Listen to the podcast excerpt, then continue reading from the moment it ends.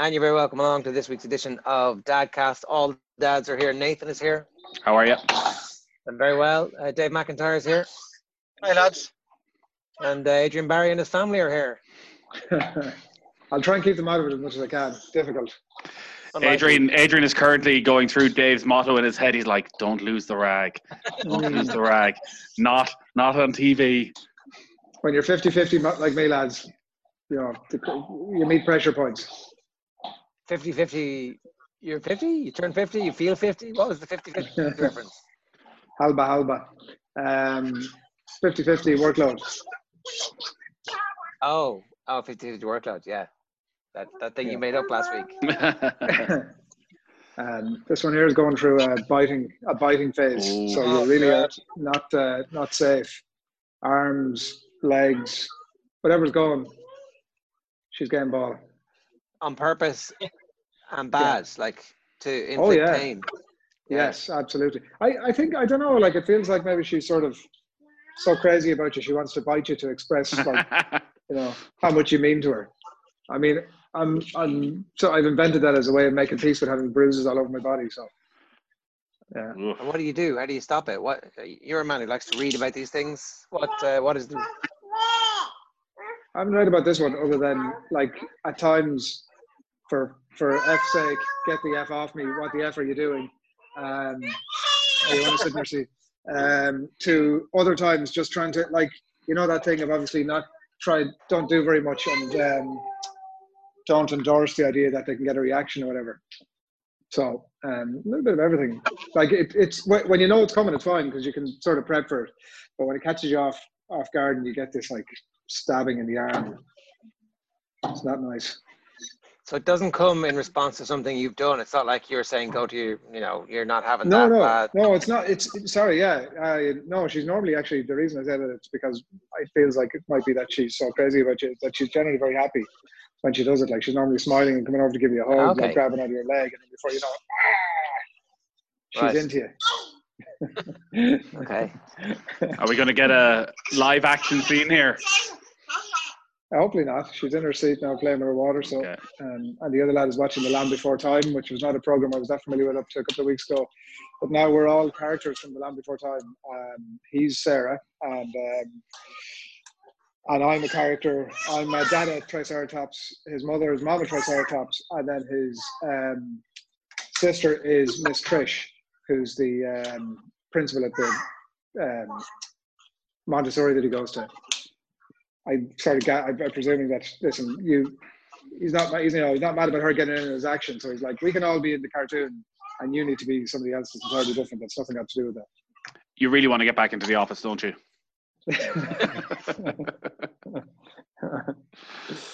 Uh, I have um, have one one piece of correspondence that I might read if um if somebody wants to mute them the background noise there for a minute while I wow.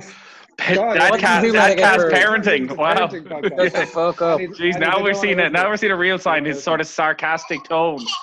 Somebody just like to shut up for a little while. Oh, there was no sarcasm about it. Uh, hi, lads. The the uh, subject line of this is kids are becoming feral. Hi, lads. Thanks so much for the pods over the last few weeks. You all make me feel like a better parent. That I'm sure I am. That I'm sure I am. Even for an hour until I become unhinged at whatever the demons have done to wind me up. You might remember those two little cherubs from episode nine, sister on sister hair crime, where Lily took a scissors to her little sister's hair that had Mammy crying and Daddy just happy that the sisters were not procured on my watch. Lily is five and Carice is four. Short version is that the two of them were on the couch with their iPads while I was on a conference call at work. From the commotion in the sitting room, it was clear that one iPad was now dead and one of them wasn't happy with this. After some shouting, I could hear an iPad getting fucked across the room and hit the kitchen door. Pretty standard so far. Then Carice comes into the kitchen hysterical, saying that Lily hit her. At this stage, I had to mute the work call. I picked her up and could see blood on her foot and initially thought that she had scraped her. And I bolted into the sitting room to see why she had scraped her little sister when I got a fright. Lily was sitting calmly with her now ill gotten gains of her sister's iPad, with claret streaming from her face. What the fuck happened? She was calmly wiping the blood in the sleeve of a fluffy onesie while trying not to get blood on the sacred iPad. I lifted her off the couch so that too wouldn't be covered in blood and to try to hide the evidence of this skirmish from Mammy if she happened to walk in. I put her in the middle of the floor and instructed her not to move, that I was going to get a towel, and I told her she'd have to blow her nose. I spoke too soon. Just as I said, blow your nose, she blocked one nostril with her finger and blew hard as she could, Mark Hughes style. fuck's sake. Then cleared the other one, and that is the putty in the pick. I got her cleaned up, and all seemed to be fine. No split lip or missing teeth.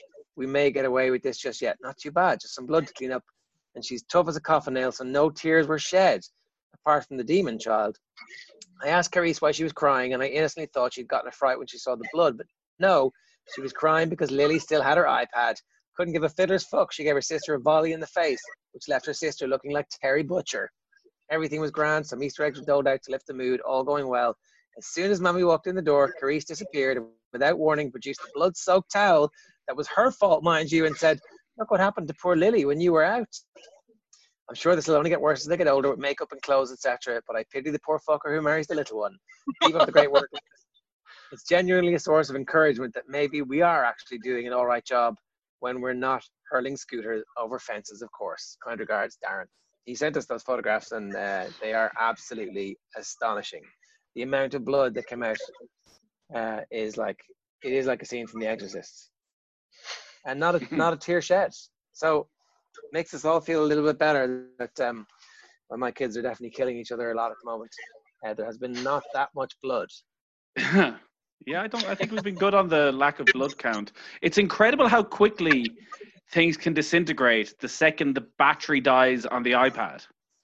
So we can have absolute silence for 40 minutes in the sitting room, and the two lads will be sitting there and they'll be watching Minecraft or playing Minecraft and delighted with life. And the second, within three seconds of the battery dying, somebody's getting punched. I should just charge it more. I Knows what you're saying yeah, it's it, it's the screen time. It's uh, it turns them all into little weird psychopaths. Yeah, yeah. God, it could have been worse. Like the second you see blood, all you're thinking is, all I think whenever there's blood is, did I leave a knife somewhere? Oh, like, you're again, you're always it's self protection. While there's huge concern for your child, obviously, once you see it's not something that need to be rushed to hospital for, it's am I somehow at fault for this? Yeah. am I getting the blame for this? How, how much shit am I in here? Oh, I left. Yeah, I left a knife right on the edge. Why would I do that? Why did I do that? It's also going to get worse as this goes on. The longer it goes on, the more opportunities they have to discover things and push the boundaries of what's available within the house to jump off or fall off. Our, our youngest fell off um, a ladder that he was like climbing up the top of. It was a small step ladder. That was bad. And then he also fell off the uh, the outside table bounced on a chair, bounced on the back wall, and then bounced on the ground. But has so far bounced back um, relatively well. Yeah, yeah bounce, bounce, back ability is the most important of all the abilities. Um, Dave, you, you've had a tough week. I don't know how much you want to talk about it here. Uh, yeah, it's um, it's, it's been a week that we won't forget forever. Really, um, our listeners won't know, but a good friend of mine died suddenly on Saturday afternoon. And we've just left his house where we watched the funeral together because obviously there's limited numbers allowed at these events. And the only reason I wanted to talk to him is because it is the dad cast and because he was a dad and and he was an amazing dad. And he was absolutely dedicated to his boys. And he he probably can't listen to us now, but for any dads out there that are losing the rag or that are firing scooters over fences, just when you get home this evening, whatever they're doing, just take a deep breath and appreciate them for the fact that they're there. Because this guy, his whole life was his two boys and his wife. And he's left a three year old and a six month old behind him and he would give anything to be able to spend five more minutes with his boys. And being a dad is such a special thing, and not everyone gets to experience it. And yeah, like we're in mad times, and it's been one of those mad weeks where you have to keep your social distance, even though you're devastated. But especially this weekend, where maybe people who are listening to us this afternoon, if they're pulled up in the attic or somewhere, or they're still coming and going from the office, and they mightn't have spent that much time with their their kids this this week, just have a good weekend with them because you just don't know. It might be your last weekend. You never know. Appreciate whatever you can with them, and and try not to lose the rag because it might be it might be something you regret. I just I I wasn't sure I how long I'd be able to spend on the call. I'd stick around now because we're okay, but I'm just glad we got through this week. His family have been unbelievable. His wife has just been like it's indescribable how strong she's been, and obviously we're all going to be so important now over the next week, days, and weeks and months, and make sure that the two boys know what a unbelievable guy that their daddy was. But um, I think it's appropriate that the first bit of broadcasting I've done after his funeral has been the dadcast. And if you're a dad, just appreciate it because it's it's such a special, unbelievable thing. And give them a hug when you get home. That's that's about that's about the height of the message for today. What was the funeral like? It was obviously desperately sad, but um, there he was he was so happy when he went, and the happiest oh, on because we we obviously know I know him for thirty years, and we know that he was never happier than he was in the last three or four years with his boys and with his wife, and that's a real source of solace for us all. And that message really came out in the funeral. So it was tough, obviously, and it's been an awful week, but there have been some amazing moments during the week as well. And you can already see his little three-year-old running around the garden. What a little legend he is, and that that's in a lo- large way down to his dad, who's spent every possible second in the garden with him. And there would have been neighbours that would have talked about how they never heard anything other than the two of them in the garden. And sometimes playing with your boys is boring because they want to play the same game for the 71st time in the last two hours. And you're thinking, it's probably a really interesting email, or I'm sure someone's cracked a really good gag in a WhatsApp group somewhere. But soon they'll stop asking you to play with them. When they're four or six or eight or 10, I don't know what that age is yet, I haven't got to it yet. But soon the the words, Daddy, will you play with me? They just won't be uttered anymore because they've better things to do. And I don't think my friend ever found it boring. It was never a chore for him. And all of that came out in the funeral. So, yes, it was a desperately sad funeral and very bizarre watching it on a live stream. But um, it was an amazing service as well. It sounds like this is having a profound impact on, on you and on on how you're going to behave and, and interact into the future. Um, and certainly obviously if you feel that now how do you make sure that happens i don't know i don't think you can like we've talked about um we've talked about perspective already during the, these last few weeks that you know we wonder how much of the covid-19 era will stick with us when we have a vaccine and we can get back to the sort of hectic lives we were leading. And i've voiced my own fears that any sense of perspective is fleeting and not it never lasts long enough. And that's speaking from experience as well because I've had friends who've died prematurely in the past, and yeah, you're devastated for a week, but you've got your own issues and your own problems, and you move on all too quickly.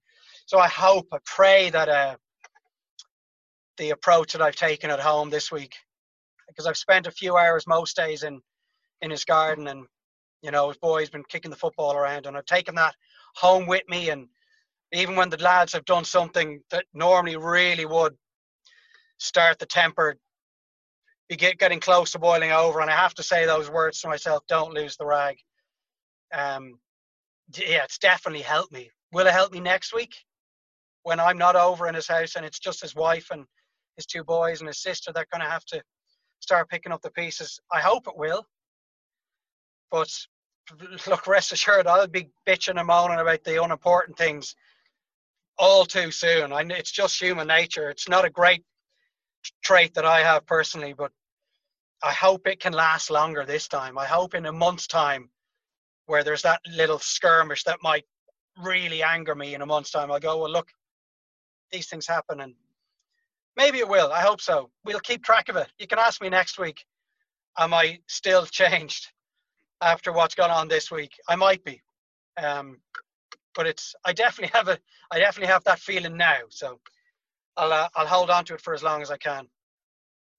One of the the good parts about how we deal with death in Ireland is our funerals and how people gather together and celebrate and tell stories and you know sometimes they, they drink sometimes they eat sometimes they don't just have a cup of tea like not really having the full proper irish wake and funeral um how how is that for your friends and for dealing with your collective grief and your individual grief um i don't know it's um like my i lost my granny a few weeks ago and I personally found it to be a, a better scenario. It was far more intimate and it's just us in the church.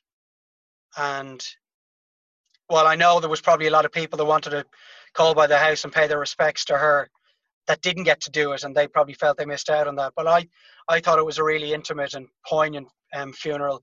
It's a lot different when somebody's taken so young and so unfairly and so cruelly, and someone that had just like hundreds of friends. Um, it's very different. I guess the only per- the only person you can really a- that can really answer that question is probably his wife, but um, I I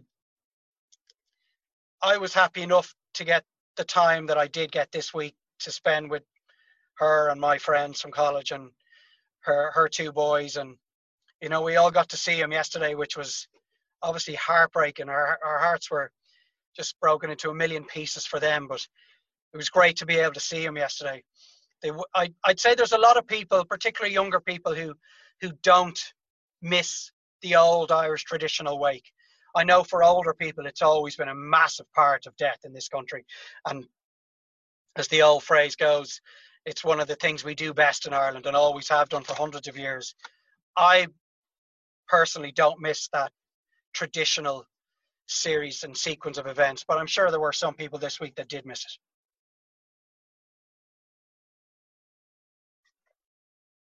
The um, geez, Dave, I'm sorry by the way. That's that's tough as all hell, and it's very evident from uh, how well you've communicated yourself over the last few minutes as well. The toll obviously that it's taken. It's um, uh, it's funny the like the coronavirus stuff. Like I think uh, when you have kids, it gives you a brand new perspective, doesn't it? On like um, your own uh, mortality, I suppose, or whatever, or like you know, I'm not going to be around forever, but I make things as good as I can for this crowd, um, sort of while I'm here. Uh, but definitely, the coronavirus thing has uh, certainly started a new. Uh, it certainly did start a new train of thought with me anyway over the early patches. Um, like in terms of you know, you're having thoughts about like. Uh, well, sorry, I sorry, I was having thoughts about like uh, you know if you weren't, you know if if you don't survive this thing, um, your your thoughts really turn away from yourself in a way that uh, after having kids in a way that you couldn't have even imagined. I don't think beforehand. Like you're not the most important thing all of a sudden. Um, uh, it's quite an incredible thing, but I can't imagine the uh, anguish that you're going through at the minute.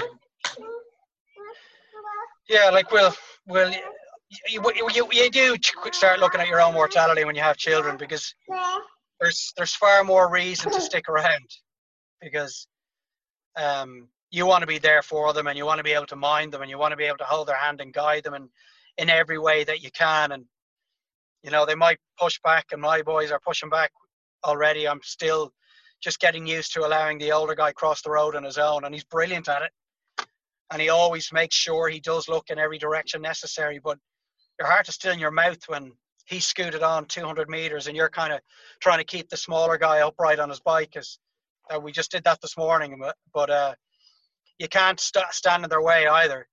And you do think, and this week has obviously forced me and my friends to think, well, what would life be like for them if you weren't here? But at the same time, there's absolutely no point in thinking those ways because, for a start, if you're not there, there's nothing you can do about it. And you can only control the time that you do have with them. Try not to smother them, but at the same time, try and convince them that when you do uh, raise your voice or scream at them for not looking both ways when they cross the road, you're only doing it for their good. Um, we'll all have those moments in our lives, particularly post parenthood where you do maybe lie awake at night. And Jerry, you've talked about it in detail where you have visions of your own death and your children's death and um, you can't tell your mind to banish those thoughts but yeah they are more frequent after you've had babies because you just want to make sure that you're there for the long term but there's nothing we can do like what happened my friend is was inescapable it was um it was just one of those things and if you spend your life worrying about those little things he definitely didn't um, if you do spend your life worrying about those things, you're going to miss out on the moments that you do have. And they, um, you don't know how many of those are going to be left. So I think as difficult as it is for us to avoid those morbid thoughts, you have to do your best to make sure they're as infrequent as possible. It's hard at the moment, though, isn't it? It's hard not yeah, to get is. wrapped up in them, and not just, not just even with with this and like the immediate next three months, six months, three years, great depressions, like what their future outlook looks like, but also even more things like climate change that I would have been aware of, and you'd go, well, in 30, 40, 50 years, what sort of issues are our kids going to face when they're our age or are their kids? Whereas now suddenly you realize that actually the worst thing can happen. Like this is the first time in our life where the worst possible, like this is a the sort of thing they make horror movies about that everything we've for me it's weird everything I've ever read about climate change suddenly I'm like well this is going to be their reality unfortunately that these sort of whether it's pandemics or just massive global issues that they will have no control over personally could end up dominating their lives for the next 60 70 years. And it's hard not to get depressed about that. That escalated quickly. But there, it, like the, the the only the only good thing about this pandemic is that it doesn't affect children. Like it's the only little peace of mind you can get and, and you're right you do worry about what would happen if something happened to yourself or your partner or like the way this thing spreads, both of you, what what would happen and what sort of issues could come down the track, even if you were to get this in terms of who was like who would mind the children if it got into the house? Do you have to bring your grandparents involved in this and suddenly you're putting a whole load more people at risk? Like from that that initial entry stage to for them, like where, where does where does this stress in life end? Like maybe it does. Maybe again we're right in the middle of the storm and in three years, we're not looking back and laughing, but we're going, oh, geez, we all weathered this. And now all we have to worry about is climate change, which, as I've just pointed out, it turns out is going to be really bad. Um, there was definitely, I definitely on that um, that thing of like you know, early in coronavirus, like let's say, oh, I was to get it, and I'll pass it on to my wife, and then she was to get it, and let's say we were both to get hospitalized. Suddenly, you're like, Jesus, who's going to look after the kids? And also, like, you know, there's a possibility that they have it and are they going to be passing it on to like my sister or my wife's parents or like, you know what I mean? It's Jesus. Suddenly, that was definitely part of the thing that I spoke about before. That was driving me to the depths of despair. The helplessness of not being able to like you very quickly. You're like, I like you couldn't care less about yourself. Whatever, whatever the outcome is, the outcome. But from their point of view, you're like, Jesus Christ, like you know, this thing has escalated very quickly, and in a couple of weeks or a month's time, if this thing knocks at our door, um, we'll be very helpless to be able to look after our children at all. And where the hell does that end? What do you do though? Like, you can only, you, as regards the climate change aspect of it, with COVID 19, you can just do your best to protect yourself and your partner and your kids. But the climate change question is just so much bigger. And yeah, you can take your own steps to try and maybe help with those thoughts do what you can to, you know, lessen your own carbon footprint. But like that's just such a unsolvable problem that like how can you how can you carry on if you spend too much time thinking about those things like when you when you say you're getting depressed thinking about them nathan like for how long yeah like, like would it, it take over a minute of your thoughts or an hour or a day or uh, it, it, depends. I've kind of probably like a lot of people gone through cycles, and I think which we touched on. So first weekend, real doom and gloom, probably got into a, a good routine, and then a couple of weeks ago, definitely had a good five or six days of like this is again trying to recalibrate your life that we may need to. And like again i'm thinking about just like mad shit all the time of well thinking back to the spanish flu well they they bounced back from that but well in 1918 they didn't have the expectations that we had of our lives and what we could do and going to lanzarote for 10 days. Like this is what the children expect so we should let them do this. That just need to lower like do we all need to lower our expectations for what the rest of our life is going to be out of this well, it depends on what you value. Like if you value spending good quality time with people, or mm. you hmm. you mean am I going to be allowed to fly to wherever I want to in the world at a very low rate that we have been doing unsustainably and and burning up the resources of the planet to the point where it's tilting over into an abyss. We're probably not going to be able to do that anymore, and that's not necessarily a bad thing. Yeah, Dave. I think the point I think the point about addressing climate change is that you have to have the conversations with your mates. Like you have to kind of talk about it the way we talk about it in this podcast is like i'm genuinely concerned about what the future of the planet is going to be like. And any anything we can do to raise awareness around that is us doing our bit. So like that does mean talking about it and making sure the politicians are talking about it but your mates are talking about it more importantly so that like collectively everybody makes their step. And then it leads to, to putting pressure on the various industries that are actually the, the mass polluters. So agriculture uh, aviation, these things that we take for granted. Like we, we take for granted that we're going to have access to cheap food and cheap travel, but we're not. And a global pandemic like this is our opportunity to go, okay, the aviation industry was unsustainable. If the, if we all want to live on this planet, you can't continue to have cheap flights to Lanzarote for a million people every year. Yeah, I think our expectation levels will drop, and that definitely is a good thing. For example, like the the tourism industry in this country is probably going to be on its knees by the time we get through this. I definitely would be one that will now consider, and I'm a sun worshipper, but I will give far more consideration to staying in, in Ireland and heading down uh, one of the coastlines to try and keep my money in this country. And yeah, the two, three holidays a year, for a number of reasons, I think is a thing of the past. For financial reasons, for logistical reasons, for environmental reasons, um, every everybody's expectations will be lowered, and therefore our children's expectations will be lowered. And when you're away on these holidays in Canaries or wherever, you're with your kids and you're with your wife, and that's the most important part. Mm. We can still do that over here, even if it happens to be raining outside. It may not be as easy to keep everybody happy, and I know it's so easy to say this now. Might not be as easy if you're in a a two bedroom bungalow in West Cork and it's lashing rain for the fourth day in a row outside and cabin fever is setting in and the iPad has been smashed as it was in the case of one of our viewers and listeners there. But yeah, Nathan's right. It is going to be a it's going to be a new world when we emerge from this, and in in, in better ways in a lot of ways. Uh, we need a toolkit to deal with that, I think, and that that kind of they're the conversations that we all need to be having with ourselves and with our families. Like um, so what if this happens again? What is our toolkit mm. dealing with that? And what is like, you know, so it's good practice now for that four day holiday in West Cork where it lashes rain.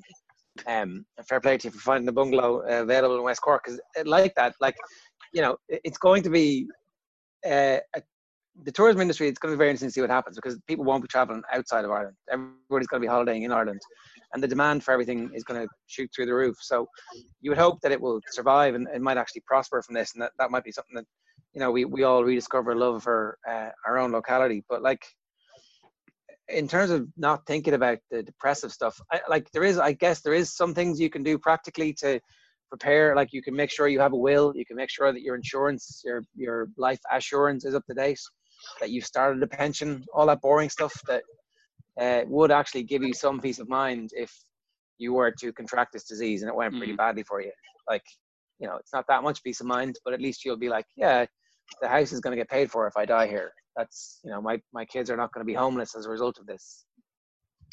Yeah, and it is sort of fleeting moments of probably catastrophizing more than anything else, and then you go outside and you play with your kids and have fo- play football and go, well, actually, if all these things don't come back, you still got this, and it's yeah. fine. And, you know, I do like these people that I spend almost all my time with, anyways. It'd be nice if they could jump into. Light's very, light's very strong, Nathan. That's a very strong, very strong trait. I I love them, obviously. Exactly. Yeah, exactly. At certain times, there's a to- tolerating does come into it, and there is, and it, it, it does definitely feel easier when the weather is is like it is at the moment, and you can get out about, and you you do come around to the realization very quickly that life does go on and day to day things do continue to happen and you can enjoy certain things and O'Brien's will still deliver no matter how bad this pandemic gets. Are you getting free wine from O'Brien's? No, I'm not. I'm not. Unfortunately, I'm not. And I haven't ordered since then. It turned I'd out like all the supermarkets are open, so I can just go in there.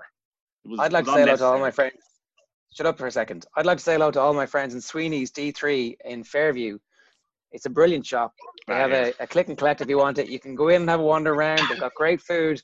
Their wine selection is second to none. I just want to get that in there while you're doing your.